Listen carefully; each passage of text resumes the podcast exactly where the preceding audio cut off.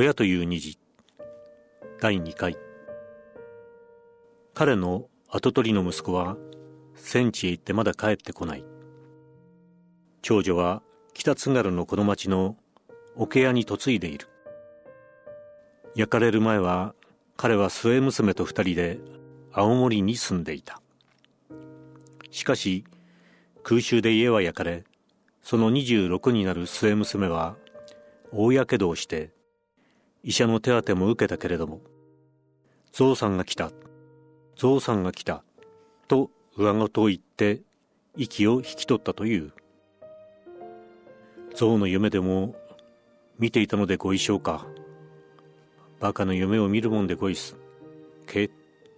と言って笑ったのかと思ったら何泣いているのだ。ゾウさんというのはあるいは増えるに産むと書く増産ではなかろうか。その竹内時さんはそれまでずっともう長いことお役所に勤めていたのだそうだから増産が来たというのが何かお役所の特別な意味でもある言葉でそれが口癖になっていたのではなかろうかとも思われたがしかしその無筆の親の解釈に従ってゾウさんの夢を見ていたのだとする方が何十倍も哀れが深い。私は興奮しあらぬことを口走った。全くですよ。クソ真面目な色男気取りの議論が国を滅ぼしたんです。気の弱いはにかみ屋ばかりだったらこんなことにまでなりやしなかったんだ。我ながら愚かしい意見だとは思ったが言っているうちに目が熱くなってきた。竹内時さんと局員が呼ぶ「はい」と答えてじいさんはベンチから立ち上がる。みんな飲んでしまいなさいと私はよっぽど彼に言ってやろうかと思った。しかしそれから間もなく今度は私が「えいもうみんな飲んでしまおう」と思い立った。私の貯金通帳はまさか娘の名義のものではないが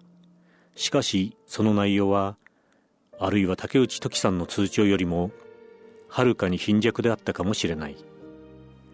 金額の正確な報告などは興ざめなことだから言わないが。とにかくその金は何か具合の悪いことでも起こって急に兄の家から立ち退かなければならなくなったりした時にあまり惨めな思いなどせずに済むように郵便局に預けておいたものであった。ところがその頃ある人からウイスキーを10本ばかり譲ってもらえるあてがついてそのお礼には私の貯金のほとんど全部が必要のようであった。私はちょっと考えただけで「えい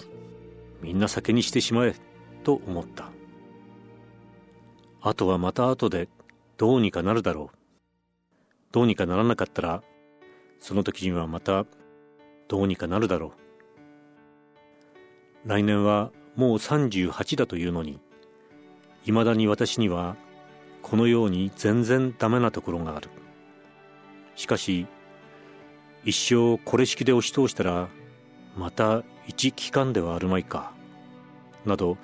バカなことを考えながら郵便局に出かけた。旦那例のじいさんが来ている。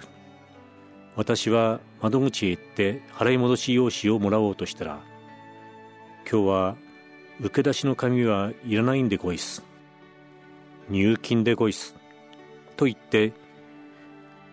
10円紙幣のかなりの束を見せ娘の保険が下がりましてやっぱり娘の名義で今日入金のつもりでごいす。それは結構でした。今日は僕の方が受け出しなんです。甚だ妙な成り行きであった。やがて二人の用事は済んだが私が現金支払いの窓口で手渡された札束は何のことはない。たった今じいさんの入金した札束そのものであったのでなんだかひどくじいさんにすまないような気がした。そうしてそれをある人に手渡す時にも竹内時さんの保険金でウイスキーを買うような変な錯覚を私は感じた。数日後ウイスキーは私の部屋の押し入れに運び込まれ私は女房に向かって「このウイスキーにはね26歳の処女の命が溶け込んでいるんだよ。これを飲むと僕の小説にもめっきり艶っぽさが出てくるということになるかもしれない」と言いそもそも郵便局で無筆の哀れなじいさんに会ったことの初めから細かに語り起こすと女房は半分も聞かぬうちに「嘘嘘お父さんはまた照れ隠しの作り話をおっしゃってる」「ねえ坊や」と言って灰夜2歳の子を膝へ抱き上げた。